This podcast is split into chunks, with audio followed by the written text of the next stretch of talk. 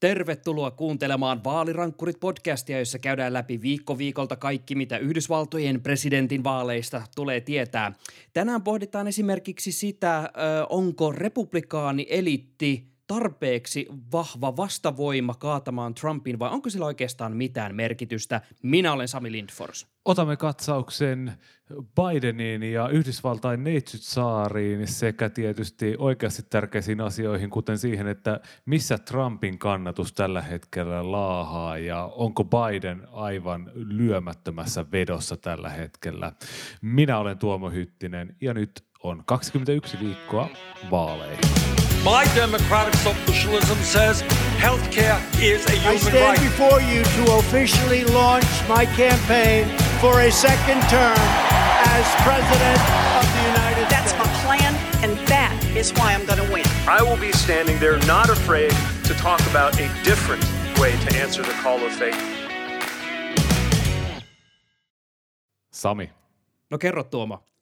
Mä tiesin, jossain syvällä sisimmässäni, että tämä päivä koittaa vielä. No joo, nyt on kieltämättä ollut aika lämpimät kelit. Et mäkin olen vetänyt shortsit jalkaan nyt vihdoin ja viimein. Sitten sit sä varmaan puhut, eikö vaan? Sami, ei. Ei, vaan Yhdysvaltain neitsyt saaret, tietysti. Ah, niillä, oli kuin, niillä oli kuin olikin väliä. Me tehtiin siitä pilaa vielä keväämällä.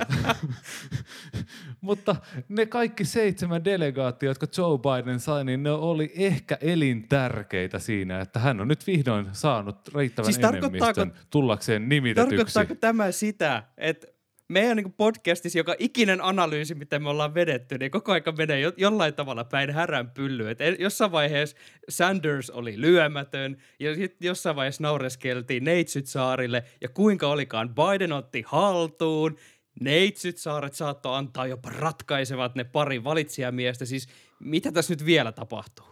No en mä nyt ehkä ihan ratkaisevista puhuisi, että nyt Biden johtaa noin tuhannella sadalla, että ehkä se seitsemän ei ole ihan hirveästi. No mä haluan uskoa, siis... siis tämä nyt perustuu täysin siihen, että mä haluan uskoa, että ne oli just ne seitsemän, jotka sitten siivitti sieltä, kun ne laskettiin yhteen sinne summaan, niin oltiin, että aha, nyt mentiin tämän maaliviivan ylitse. Ah, siis onko toi siis toi I want to believe juliste tuolla sun takana, takaseinällä? Niin... Ei, kun mä nyt... Siihenkö tämä nyt No hei, mä halusin nyt antaa vaan pienelle, mutta pippuriselle vähän krediittiä krediittiä. No sehän voidaan antaa, mutta hei, mun mielestä meidän pitäisi antaa myös krediittiä nyt tässä ihan Joe Bidenille.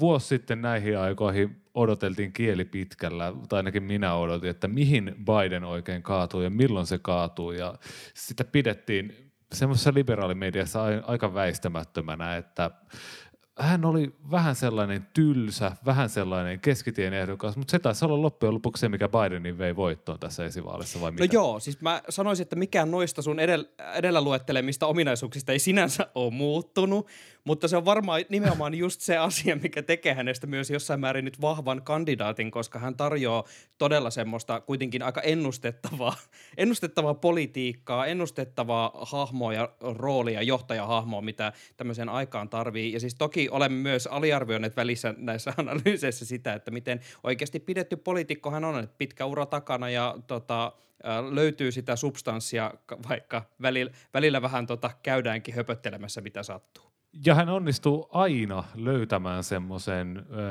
hyvän ja sopivan keskitiepaikan, joka puhuttelee niin kuin enemmistöäänestäjistä. Että hän ei välttämättä ole se seksikkäin tai svengaavin tai nuorekkain ehdokas, mutta tarpeeksi hyvä siitä porukasta, mitä valittavana on. Viime viikonlopun ehkä kuohuttavimpia puheenaiheita nimenomaan vaalien näkökulmasta oli, kun nimekkäät republikaani kaverit ilmoitti, että nää, Trump ei oikein nappaa. Äh, Colin Powell antoi haastattelun, jossa hän ilmoitti, että äh, hän ei aio tukea Trumpia, vaan tukee mieluummin Bidenia. Äh, samoin George Bush nuorempi äh, on ollut t- aika lailla Trumpia vastaan ehkä aiemminkin, mutta nyt tämä alkaa saada vielä isoja pyöriä liikenteeseen. Ää, Tuomo, mitä sä arvelet, että nyt kun tuossa niinku alkaa tulla tämmöistä jonkinlaista näkyvämpää republikaanien vastarintaa varraskuun vaaleja ajatellen, onko näillä nyt jotain merkitystä, nimenomaan näillä nimillä? Mun mielestä ei, että nämä nimet, mitä tuossa heitit, niin oli aika, aika semmoisia ymmärrettäviä, että Colin Powell äänesti Barack Obamaa ja muistaakseni Hillary Clintoniakin äänesti neljä vuotta sitten, eli ei ihme, että Joe Biden kiinnostelee tällä hetkellä. George W. Bush, no hän on vähän isompi nimi sitten. Hän, hän silloin Trumpin virkaanastujaseremoniassa, kun kuultiin tämä American Carnage-puhe Trumpilta, niin George Bush oli vaan todennut sen jälkeen, että that was some weird shit. johon, johon varmasti, varmasti moni voi yhtyä. Kyllä. Mutta mutta jos lähdetään semmoiseen vähän semmoiseen syvempään analyysiin, niin tota, se konser- neokonservatiivinen republikaanipuolue ja se hallinto, jossa Colin Powell oli silloin ja mitä George W. Bush silloin johti vai johtiko sitä Dick Cheney, no siitä, siitä varmaan tota, on monenlaisia käsityksiä. Potato, potato. Tota, mutta näiden neokonservatiivien puoluetta ei enää ole. Eli nykyiset republikaaniäänestäjät on nimenomaan Trumpin äänestäjiä. He ei ole niin kuin George W. Bushin äänestäjiä. Päinvastoin voi olla, että tämmöinen neokonservatiivi eliitti, joka oli huolissaan valtion taloudesta, ainakin nimellisesti, ja teki ehkä sellaista politiikkaa, jota ei, ei täysin sitten hyväksytty tuolla Amerikan sydänmailla, vaikka siellä uskonto onkin tärkeää ja Bush todella niin kuin uskonnollinen henkilö olikin, niin tuota, he, he, ei vaan, he ei vaan ole sellaisia tyyppejä, jotka siellä niin kuin äänestäjiä kansan parissa keräisi enää suosiota. Eli he ei ole tämmöisiä mielipidejohtajia. Mä en tiedä, että riittääkö se liikuttamaan liikuttamaan republikaanibeissiä, että just nämä tutut usual suspectsit sieltä sitten ilmoittelee kantoja. Mitä sä ajattelet Joo, tästä? mua jäi tässä tavallaan kiinnostamaan se, että kenelle tässä oikeastaan nyt puhutaan ja esitellään pyrstösulkia. Nämä nimet siis tosiaan oli aika semmoisia jo niin kuin oletettujakin hahmoja, jotka jossain vaiheessa ilmoittaa, että joo, että, että mä en nyt niin kyllä tue, tue Trumpia. Ja tavallaan se porukka, joka on republikaaneissa ollut aiemmin juuri näiden hahmojen takana, on varmaan ollut sama, samalla linjalla myös. Ja Trumpilla on tavallaan kuitenkin se oma kannattajaporukka jossain määrin, niin se, että liikuttaako tämä ikään okei, siis okei, totta kai tämmöiset nimet voi vaikuttaa se, semmoiseen liikkuvaan äh, itse, vaikka itsenäisiin äänestäjiin tai muuta, jotka saattaa vähän niin puntaroida näiden välillä, mutta tavallaan musta tuntuu, että jo silloin 2016 nähtiin kuitenkin se, että ää, just tällä porukalla, Colin Powell ja kumppanit, niin heidän puheensa on semmoisia, jotka kaikuu lähinnä niiden omiin korviin ja semmoista niin isoa muutosta tässä ei todellakaan ole odotettavissa. Joo, ja silloin 2016 semmoista nimet kuin joku Lindsey Graham taisi olla ihan avoimesti Trumpia vastaan ja todella monet senaattorit siellä kyynelsimmin sanoivat Access Hollywood-nauhojen jälkeen, että en pysty katsomaan tytärtäni silmiin ja äänestää Trumpia ja nyt siellä on semmoinen uskonlahko pystyssä, ettei mitään Niin, eikö silloin, silloin tytär... tota, kans niinku vasta, tai niinku republikaanien Trumpin vastaehdokas Ted Cruz myös ollut aika käärmeissään äh, Trumpin puheista ja toimista. Ja mä muistelen, että se oli aika kovaa sanasotaa silloin niin hänenkin toimestaan. No Trumphan muun muassa myy, syytti Ted Cruzin isää Kennedyn salamurhasta. sille, sille ihmettele. Mutta tota, niin pitkään. Musta tuntuu, että tää, tää, jos Trump johonkin kaatuu, se kaatuu siihen, että sieltä lähdetään niinku alhaalta ylös. Eli, eli siinä vaiheessa, kun se 90 prosentin suosio siellä republikaaniäänestäjien keskuudessa alkaa horjua, niin siinä vaiheessa vasta pitäisi alkaa hirvittää, että et jos siellä ylhäällä, siellä pyramidin huipulla Trumpia vastaan joku asettuu, niin sieltä on helppo heivata sitten pyramidia pitkin alas kokonaan pois, pois puolueesta. Eli, eli silloin vaan katsotaan, että tästä tulee tämmöinen persona non grata. Siellä on hirveän mediakoneista Fox Newsit ja mitä muita tämmöisiä paljon sekopäisempiäkin TV-kanavia, joista varmaan puhutaan tuolla loppupuolella. Mutta tota, siis siellä on kyllä keinot sitten poistaa tämmöisiä epämiellyttäviä henkilöitä. Tässähän tänään tuli tietoa, että puolustusministeri Mark Esper olisi mahdollisesti, oli vaarassa lähteä kävelemään vaan sen takia, kun hän sanoi, että näiden rauhanomaisten mielenosoittajien kaasuttaminen ei ole ok. Et siellä ollaan aika herkkänahkaisia tällä hetkellä. Ja mitä tuohon senaattori Lisa Murkowskiin tulee, kun sanoit siitä, että hän ehkä vähän hampaita irvistelle miettii, että voisiko Trumpia äänestää vai ei, niin jokaista tällaista Murkowskia kohteen on sitten yksi Tom Cotton, joka kirjoittelee New York Timesiin, että näitä rauhanomaisia mielenosoittajia, niin heitä pitäisi kohdella kuin vihollisia eikä ottaa vankeja ollenkaan, vaan telottaa siihen paikkaan, että tämmöisiä kavereita sieltä löytyy sitten Tässä esiin, että tota, sitten aiemmin äh, hän oli kuitenkin kirjoittanut esimerkiksi Hongkongin mielenosoituksista, myös. Äh, oli tota, näistä Iranin mielenosoituksista, on ollut siis missä tahansa muualla, missä on miele, osoitettu mieltä ja on laitettu armeija kaduille, niin hän on osoittanut, että valtiolla ei ole mitään asiaa tuommoisilla asevoimilla lähteä jyräämään kansalaisten oikeutta osoittaa mieltään. Ja kun, sitten kun tulee omalle kotiovelle, niin sitten lähdetään vähän kirjoituskoneen luokse ja toivotaan armeijaa kaduille. Mutta täytyy vielä myös sanoa tuohon se, että musta oli vielä, niin kuin, mikä oli hauskempaa melkein ton jälkeen, oli seurata New York Timesin toimituksen avointa toimituskokousta, joka käytiin Twitterissä. Ja ää, ymmärtääkseni ää, sieltä tota, mielipideosastolta joku taisi erotakin tämän takia. Juu, sieltä taisi saada kenkä ja mä en oikein tiedä sitten, että oliko se hyvä vai huono asia, koska kun sen Tom Cottonin op-edin luki, niin siinä on varmaan editointivaiheessa katsottu, että voi jehno, mitä sekopäästä jenkkemiä täältä on tulossa. Et laitetaanpa se nettiin ja katsotaan, mitä porukka sanoo. Ja se nyt sitten maksoi ainakin yhden työpaikan. Eihän tämä olisi mikään vaalipodcast, jos ei katsottaisi hitusen numeroita. Vilkaistaan siis vähän kannatuslukemia, missä tilanteessa tätä kesäkuuta nyt tällä hetkellä eletään. Ja tällä hetkellä on havaittu semmoinen jännä trendi, että ihan lähestulkoon jokaisessa kyselytutkimuksessa, mitä on nyt julkaistu niin kansallisella kuin osavaltiotasollakin, on ollut näkyvissä Trumpin kannatuksen sulamista. Mistä me lähdettäisiin puimaan, että mitä tuolla oikein nyt tapahtuu? Otetaan vaikka nyt kiinni tästä isosta New York Timesin jutusta, joka tässä päivä pari sitten julkaistiin. Eli Nate Cohn-niminen tämmöinen vaaliässä toimittaja sieltä Timesilta, niin oli kerännyt tässä on yksi, kaksi, kolme, neljä, viisi, kuuden tämmöisen ison ja luotetun kansallisen mielipidemittauksen, tämmöisiä siirtymiä tuolta maalis-huhtikuulta, niitä tuloksia verrattu sitten huhti-toukokuun tuloksiin ja siirtymät on aika hurjia. CNN mielipidemittauksessa Bidenin johto on noussut 11-14,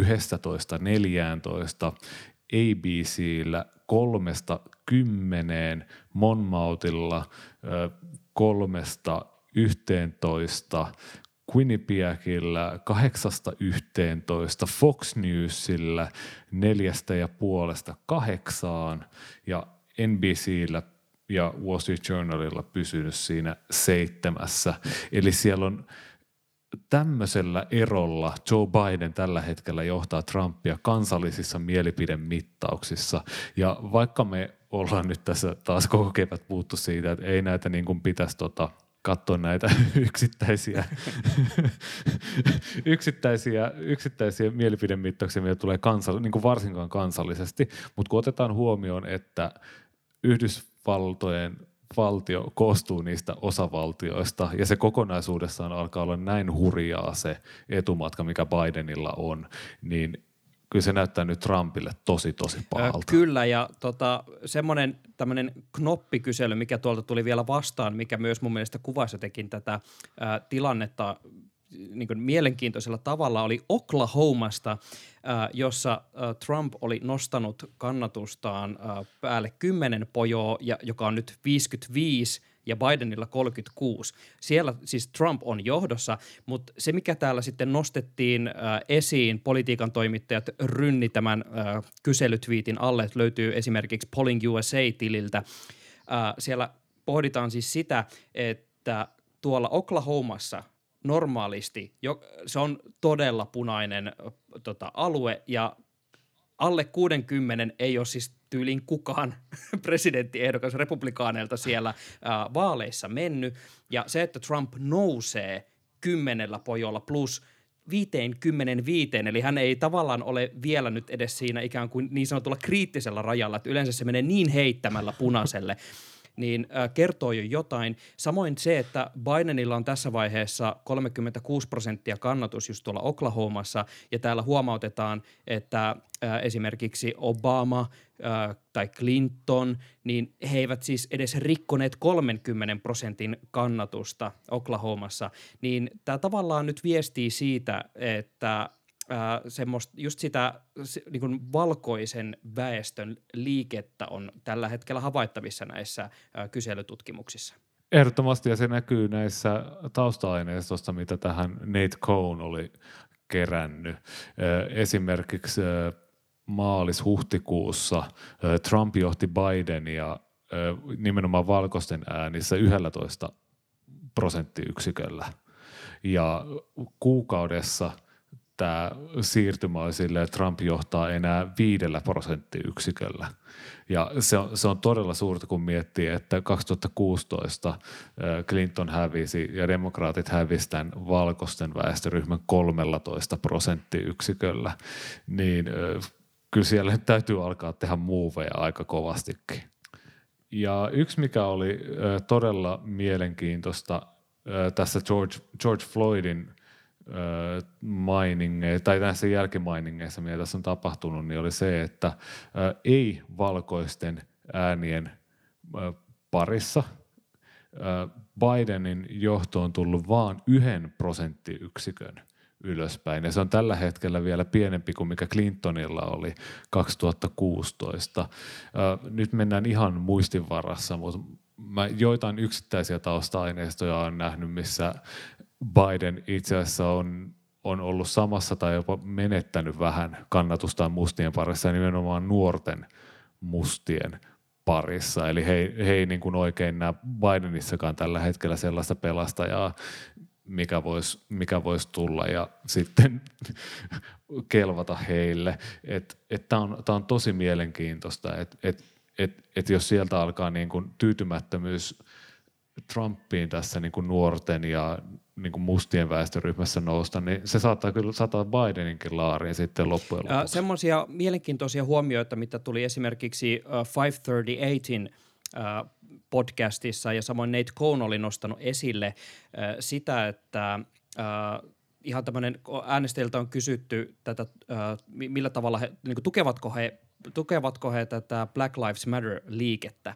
Ja se on nyt lähtenyt siis aivan räjähdysmäiseen kasvuun näiden viimeisten käänteiden myötä. Siellä on siis nousu reilusti yli 25 pojoa siinä, että tota, ka, niin lähdetään tukemaan.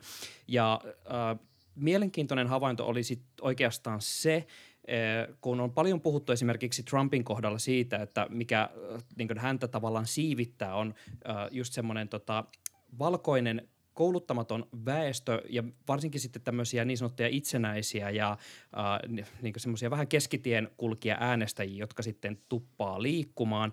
Ja Nate Cohn oli esimerkiksi nostanut sit tästä porukasta esiin semmoisen, että jos tässä nyt on havaittavissa tämmöinen selkeä paradigman muutos siinä, että millä tavalla näihin rotupolitiikkakysymyksiin suhtaudutaan, niin tämä voi palvella Bidenia enemmän, koska tutkimusten mukaan just tämä kyseinen äänestäjäporukka tuppaa olemaan esimerkiksi just tämmöisissä rotukysymyksissä liberaalimpia, mikä voi sitten nimenomaan sysätä heitä äänestämään tällä kertaa demokraatteja. Toki taas ottakaa taas hippu, hippunen sitä Himalajan suolaa, että tota, nämä kyse, kyselyihin ö, nojaamiset voi aina muuttua sitten sen myötä, mitä viikot menee eteenpäin, mutta selkeästi ainakin just tämä tämä ison kuvan muutos aiheuttaa kuitenkin jonkinlaista liikehdintää siihen, että minkäla- millä tavalla näitä, esit- niin kun esitellään tulevaa politiikkaa, kun tota, lähdetään oikeasti skapaamaan siitä presidentin ä, paikasta, niin ä, tällä tulee olemaan merkitystä, jos näistä ä, mustiin kohdistuvasta väkivallasta ja rotupolitiikasta puhutaan laajemminkin. Kyllä, ja sitten ehkä tärkein asia, mistä ei olla vielä puhuttu, on naiset. Monta vuotta on puhuttu siitä, että nämä 2020 vaalit tulee semmoista niin kuin lähikaupungeissa tai lähiöissä niin kuin siinä keskussa taajaman ulkopuolella asuvat naiset tulee ratkaisemaan nämä vaalit. Ja tässä nyt näyttäisi tausta-aineistossa, että demokraateilla ja Bidenilla olisi 25 prosenttiyksikön etumatka. Se on, se on aivan, aivan siis järjetön. Et Trump ei ikinä tule voittamaan, jos ei hän saa niin kuin naisia kahmittua puolelleen tuolta. Et 2016 Clinton voitti 14 prosenttiyksiköllä tuon, mutta tämä etumatka, se on, se on ihan liikaa. Se on aivan liian paljon, jos ei Trump, Trump pysty voittamaan. Trumpilla on se semmoinen 30 35 prossaa äänestäjistä, jotka äänestää häntä niin kuin tapahtui mitä tahansa, vaikka niin kuin korona veisi puolet Yhdysvaltain väestöstä, niin he äänestää Trumpia silti. Mutta Trump ei ikinä pääse presidentiksi, jos ei hän pysty sitten nyrhimään tarvittajia äänestäjiä niin kuin kaikista ö, väestöryhmistä. Kaiken takana on twiittiosu, jossa pohjustetaan sitä vähän hieman viime viikon torstaista, jolloin internetissä levisi video 75-vuotiaasta miehestä, joka oli protestoimassa näissä George Floyd-mielenosoituksista ja poliisi tulee työntää hänet maahan, mies tipahtaa siitä ihan ykkösellä, maahan lyö päänsä katuun ja päästä alkaa vuotaa verta ja poliisi katsoo, että siihen jäi ja kävelee kaverin ympäriltä pois. Sitten tämmöinen One American News uutiskanava kertoo, että tämä 75-vuotias Martin Gugino-niminen mies on ilmeisesti Antifan agentti, joka oli asetettu sinne, että poliisi näyttäisi pahalta ja kukas muu sitä uskoisi sitten kuin Amerikan presidentti Donald J.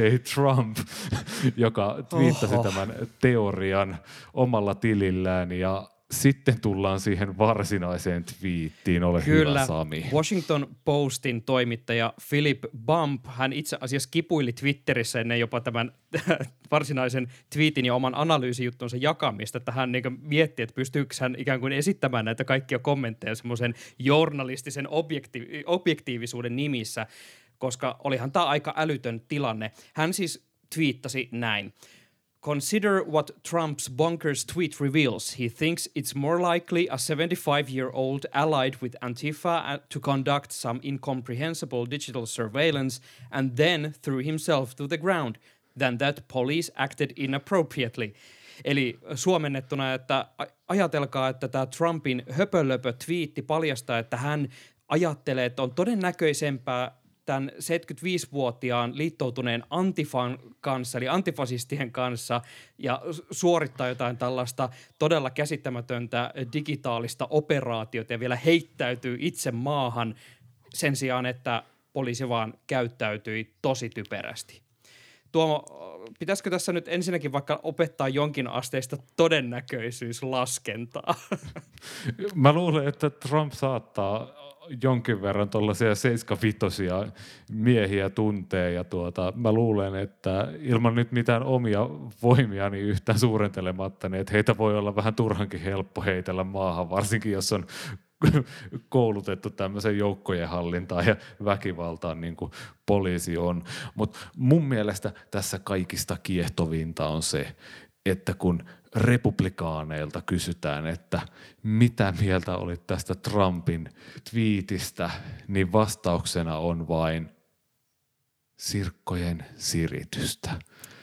Sami, onko kukaan sun läheinen koskaan tehnyt mitään niin noloa, että sun vaan tekisi mieli olla hiljaa monta viikkoa eikä puhua siitä koskaan milloinkaan ja siitä tapahtuisi sitten koko ajan 200 kertaa viikossa. No mä veikkaan, että tota, mä toivon, että mä en ole tehnyt mitään, tota, että läheiseni olisivat joutuneet tällaiseen tilanteeseen. Eivät ainakaan minun nähteni, mutta nyt on kyllä vähän hankala tilanne, kun harrastetaan tällaisia julkisia vastuutehtäviä ja sitten tullaan tilanteeseen, että varsinkin maan presidentti levittää jotain niin käsittämätöntä, että kun toimittaja niistä yrittää kysyä, niin silloin ollaan, ah, sori, että nyt on mieluummin vessassa tai jotain, joo, nyt on kalkkuna uudistaisin. Mitä tahansa muuta selityksiä pitää keksiä.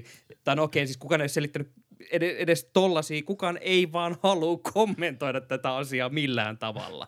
Se ainut kommentti on aina, että uu, en ole nähnyt, en ole tietoinen ja ja se on jotenkin kaikkien älykkyyden aliarvioimista. No todella. Ja siis nyt silleen vakavoidutaan sen verran, että Tuosta tilanteestahan on siis käynnissä tota, poliisitutkinta, tätä puidaan oikeudessa ja tota, paria poliisia siellä ää, syytetään pahoinpitelystä ja tämä 75-vuotias mies sai äh, vakavia vammoja tuossa tilanteessa, mutta ilmeisesti hänen tilanteensa on ainakin tämänhetkisten tietojen mukaan vakaa. Ja tota, tämä koko hommahan lähti siis liikkeelle siitä, että Trump on ilmeisesti nyt äh, mykkäkoulua pitämässä tuolle Fox Newsille, niin hän on siirtynyt kilpailevalle uutiskanavalle OANlle, josta tämä salaliittoteoria sitten sai alkunsa. Ja tota, mites, mites me Tuomo nyt jotenkin selitettäisiin, mikä on OAN? Mä lainaan suurta ajattelijaa George W. Bushia. That is some crazy shit. Kiitos sinulle arvon kuulija, että kuuntelet Vaalirankkurit podcastia.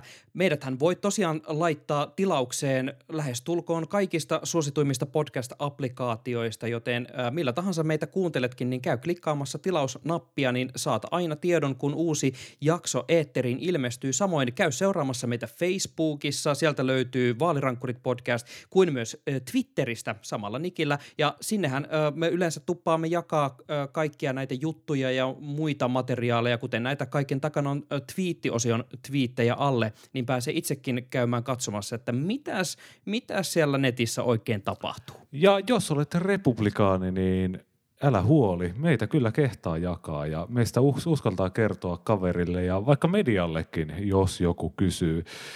Eli kerro siitä meille ja ensi viikolla vaalirankkurit palaa jälleen jollain lippuaiheella.